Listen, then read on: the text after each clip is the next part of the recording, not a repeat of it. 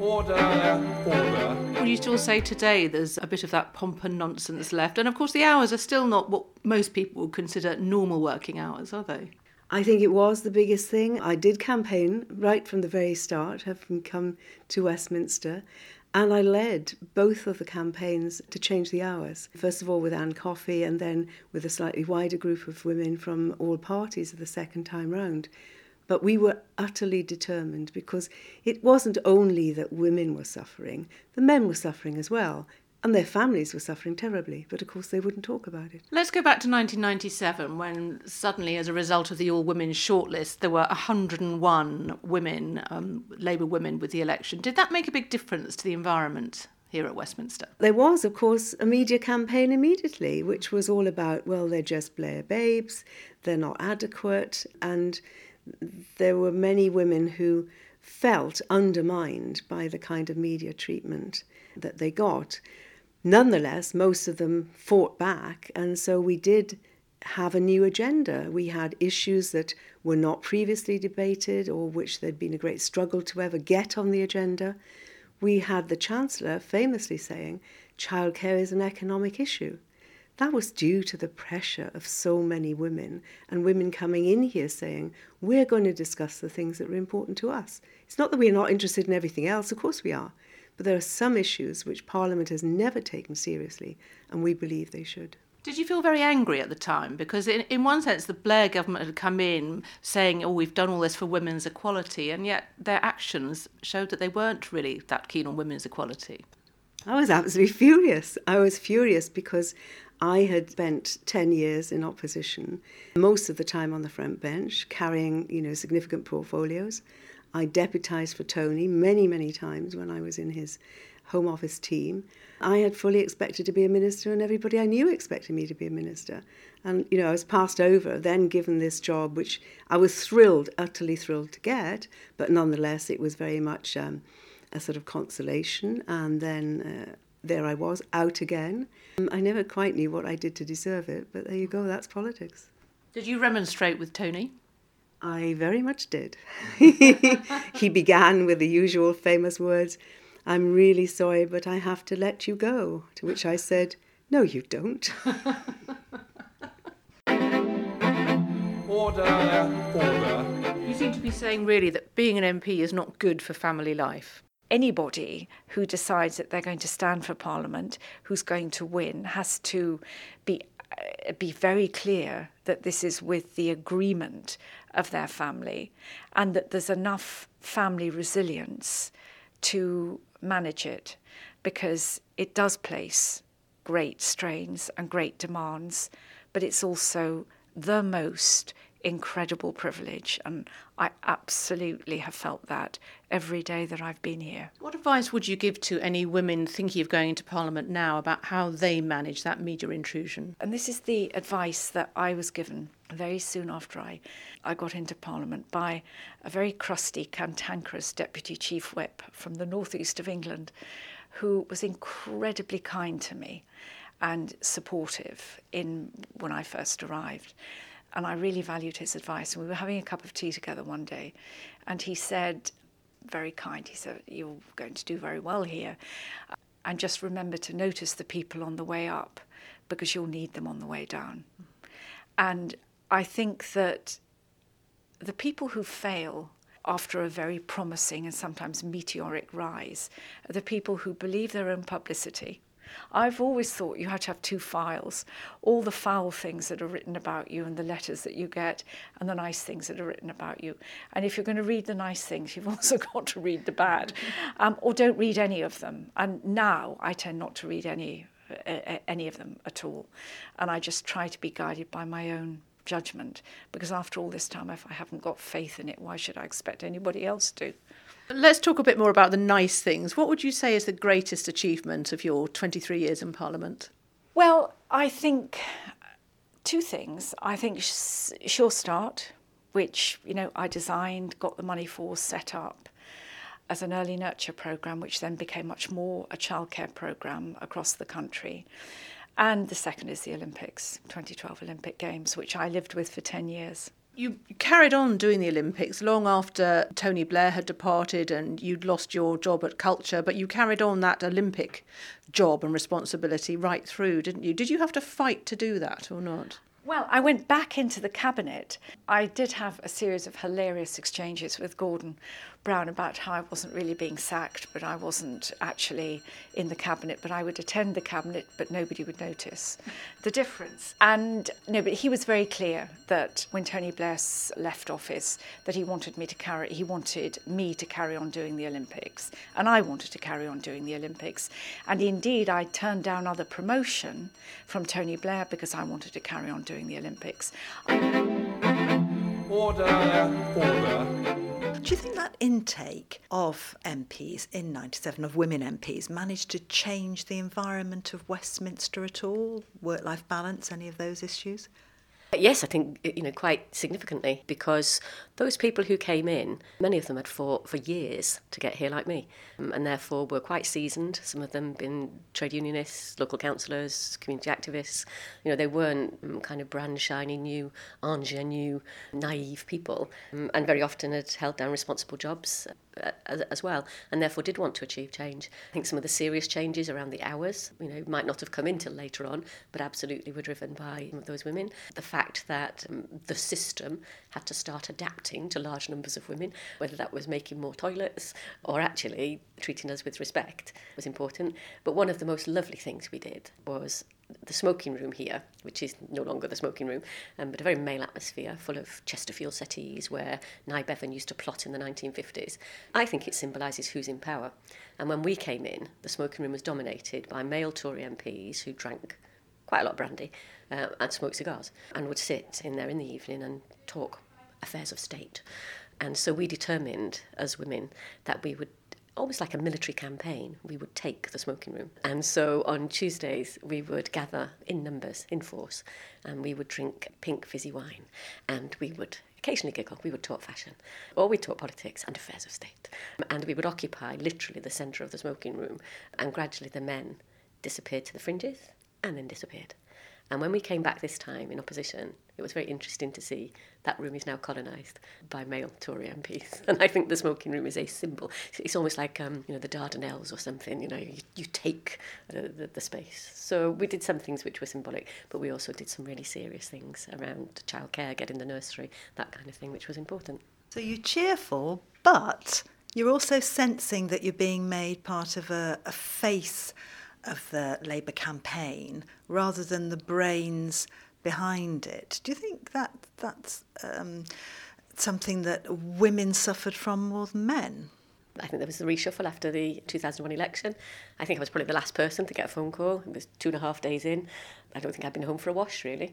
And, I, and I'd given up hope by this time, so I was just sitting in the office and I got a call. I, I think there was some talk about making me a whip, which I rejected. And I think it's very rare for somebody to reject their first post. But I, I said to, to, to the, the chief whip, I said, look, one of the only things I can do is talk. I'm really good at talking.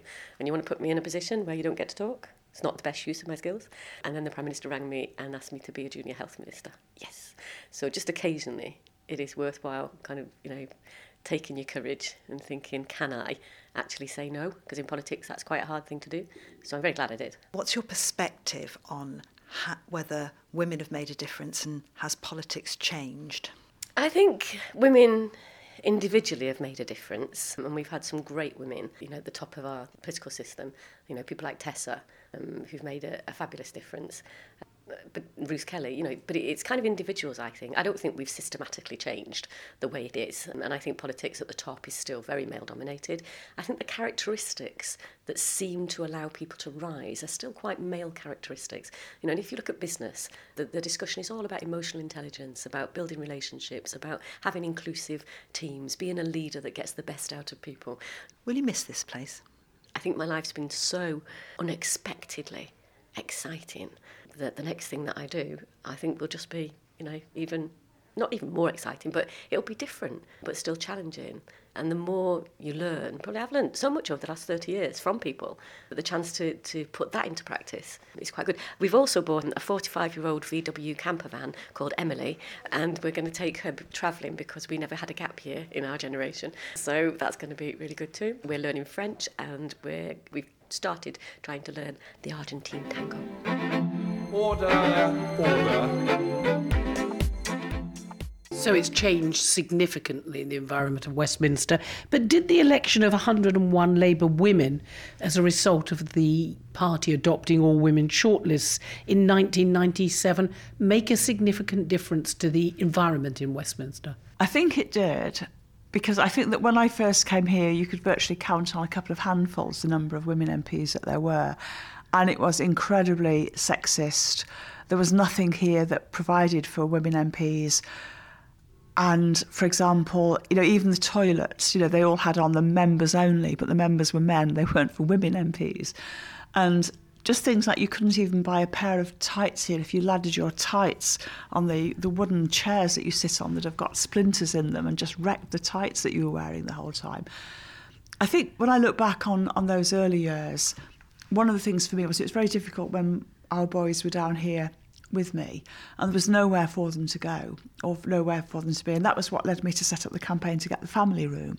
And I remember getting virtually sworn at by the chairman of the House of Commons committee at the time, which dealt with those facilities. And the I remember having a meeting with one of the officers and the sergeant at arms who told me, well, you know, it wasn't a question of they had to provide a room for children to be. You know, if, the, well, if we couldn't accommodate them when we were here, we shouldn't have our children here. And that led to me doing the work to actually set up the, the family room. Was it a cross party campaign, Gillian Shephard, people like that? No, it wasn't really cross party. We didn't really have very much contact at all with the women Conservative MPs other than on a sort of day to day basis of business in the House. No, there wasn't a lot of joint campaigning at all.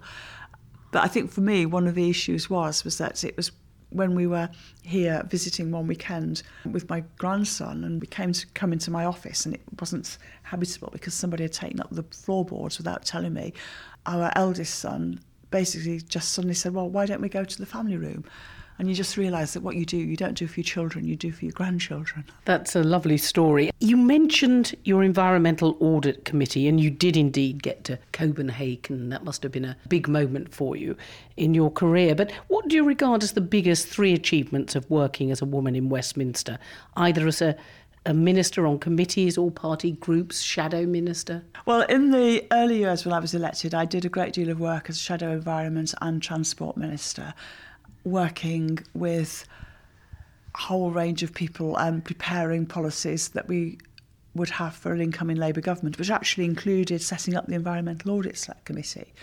So I think that just being there to shape policy in the hope that it would then be implemented was really a sense of what we were doing was going to make a real difference. I think then in terms of actually chairing the Environmental Audit Select Committee, it's very difficult to chart and measure what progress you make because so much needs doing all at one and the same time.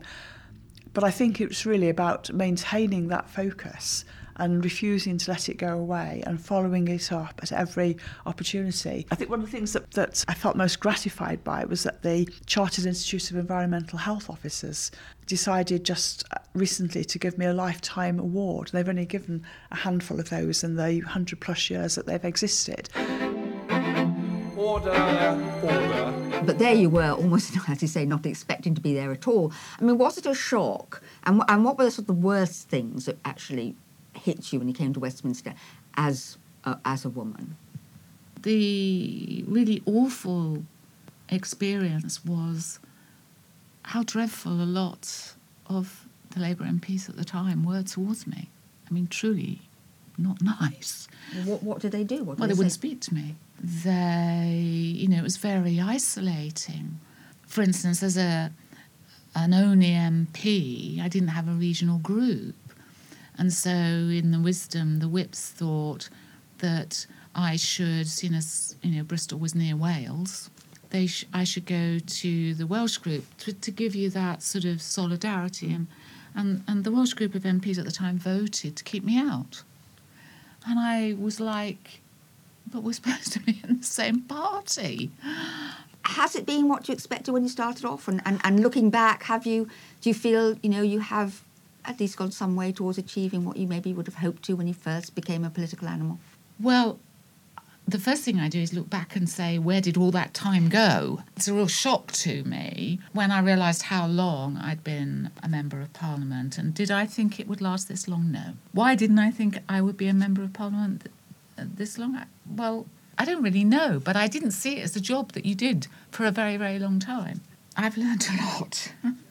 and in some senses, I suppose I wish I could start again with the memory that I have now for some of the things mistakes I made. I you know I stand by everything that I did, and it was the I thought that was the best thing at that time. I think the the one thing that I probably would say that I thought that you could build good public services and then they would be there because everybody would value them, whether it's childcare or whatever.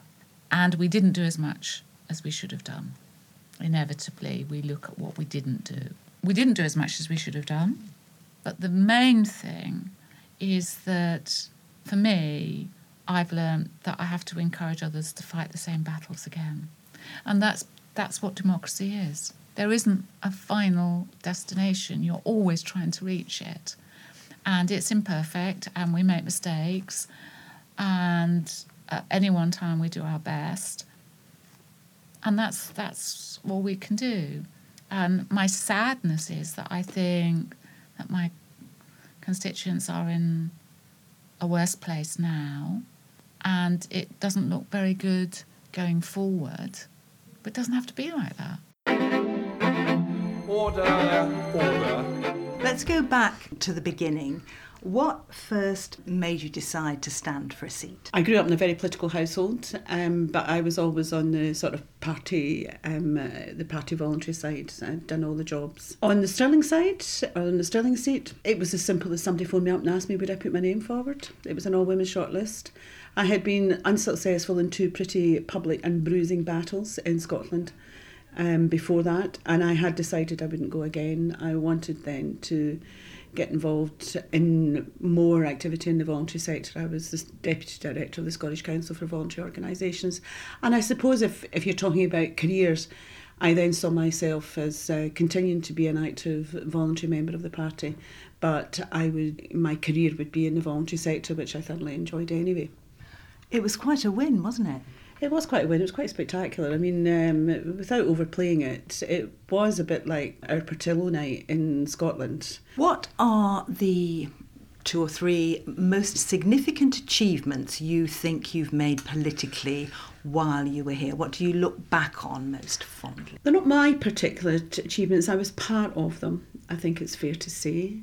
As a new MP and a backbencher, participating in the Scottish Parliament Bill I worked very closely with Donald Dewar. I was his PPS and I had known him for years beforehand. And that first election, I was uh, with Donald for the election campaign out in our campaign bus. So that was that was an achievement surviving that. The other two things that jump out at me, things that I, I take a bit of pride in being part of. I was one of the two ministers who took through the civil partnerships legislation in 2005. I was, uh, 2004 I was in the Scotland office at the time and I worked with Jacqui Smith because we did it on a GB basis, the civil partnerships.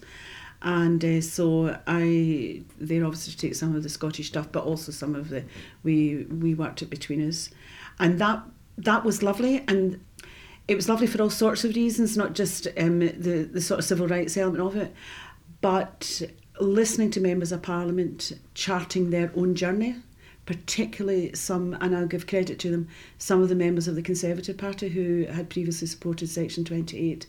And some of the speeches in that debate were just stunning, as well as some on our side where men actually mainly who were gay put their own lives and that's very difficult so it was a privilege to be part of that that's so you know that set the, the course for the the current gay marriage legislation and the other element i suppose which jumps out at me is being in new york to sign the Convention on the Rights of People with Disabilities and signing on behalf of the UK government. I had to take a charter and everything with me to show it to a member of the Secretariat at the UN in front of the whole UN. Order, order. Now, one thing that is interesting to me is that having um, reached uh, your, your position in the in the FCO um, as a minister, you were only there for a very short time, and, and you yourself stood down. Now, No, did I you not- didn't. I was sacked. Oh, you were sacked. Oh, right. Okay. Yes. I, I read that you were stu- stood down, and I wondered. Okay. I mean, uh, was, was that therefore a, a surprise, and was that a great disappointment to you? Um, it's um, as as the reshuffle went on. No, it wasn't so much of a surprise because it was a very political reshuffle um, by Gordon Brown, and uh, at that point my face didn't fit. So um, yes, of course it was a disappointment uh, because I wasn't sacked because I wasn't doing a good job. I was sacked because I didn't. My face didn't fit. So you know. That's politics, I guess. Sometimes. Yeah, absolutely. Yeah. So, of your time in in in Parliament, um, what what are the things that you are most proud that you have achieved? Do you feel? um, at a sort of at a ministerial level, I was the Minister for Women and Equality who brought in the civil partnership legislation, which was a fantastic thing to do. Now, that was already on, on the books. Uh, I was effectively implementing it, but clearly I shaped how that happened and the, the narrative and, uh, that government had around that. So, so I'm very proud of that. Uh, I also took through the legislation which established the Equality and Human Rights Act, so that was important. Um, one thing that I definitely achieved on my own, and I have the statement up there, to uh, to Yeah, so you're just to- pointing to a rather beautiful uh, sort of glass, uh, decorated glass up there. which was to persuade, as it, it ended up being Jack Straw, who's then leader of the House, that our legislation should be gender neutral and so should be drafted in that way. And that actually took a couple of years to work out how to do that and to persuade people. Um, other people had wanted it to happen, but there'd been a bit of resistance. And did, did, did people feel that was almost a kind of more triv- trivial thing? I don't know that people thought it was trivial. I think uh, I was sort of presented with really reasons for not doing it, which were not reasons. Order. Order. Were you in awe of it? Yes. I don't think I was in awe of the job because I'd, I'd always been an advocate and that's what I loved. It's my constituency work that has sustained me and given me the greatest pleasure. You know, being able to help people and being able to move people along, you know, at, at the next stage of, of, of their lives or whatever problem they've got. That's given me huge personal satisfaction. I think when you come here, I'm in awe because it is the Mother of Parliaments. It is historic. It is beautiful. It is grand. It is wonderful. And the world looks to Westminster. You know, we can't overstate that. We are, you know, Westminster has influenced parliaments across the world. So therefore, it has this special role. I think what you're not prepared for is that you can't even rebel in this place without writing a letter and explaining it. And I think that nothing happens spontaneously here. And, and I think that's your first shock. That uh, when you explain to people that um, the people who are chosen to speak, you know, that there's a draw. Now, if you're interested in politics, you will know these things and you know how the processes work. But the great British public, a lot of them don't even go there. So when you say to them, well, it's not random who the speaker selects. The, you are not required to sit several hours a day in the chamber. That chamber sits for a maximum of, thir- I think it's 30 hours a week. The other things in your Westminster life can be equally as important as being in that chamber. I talk about committee work. I talk about the people who come to lobby me. Uh, you know, chairing things like the melanoma task force, getting things like the sunbed regulation bill through.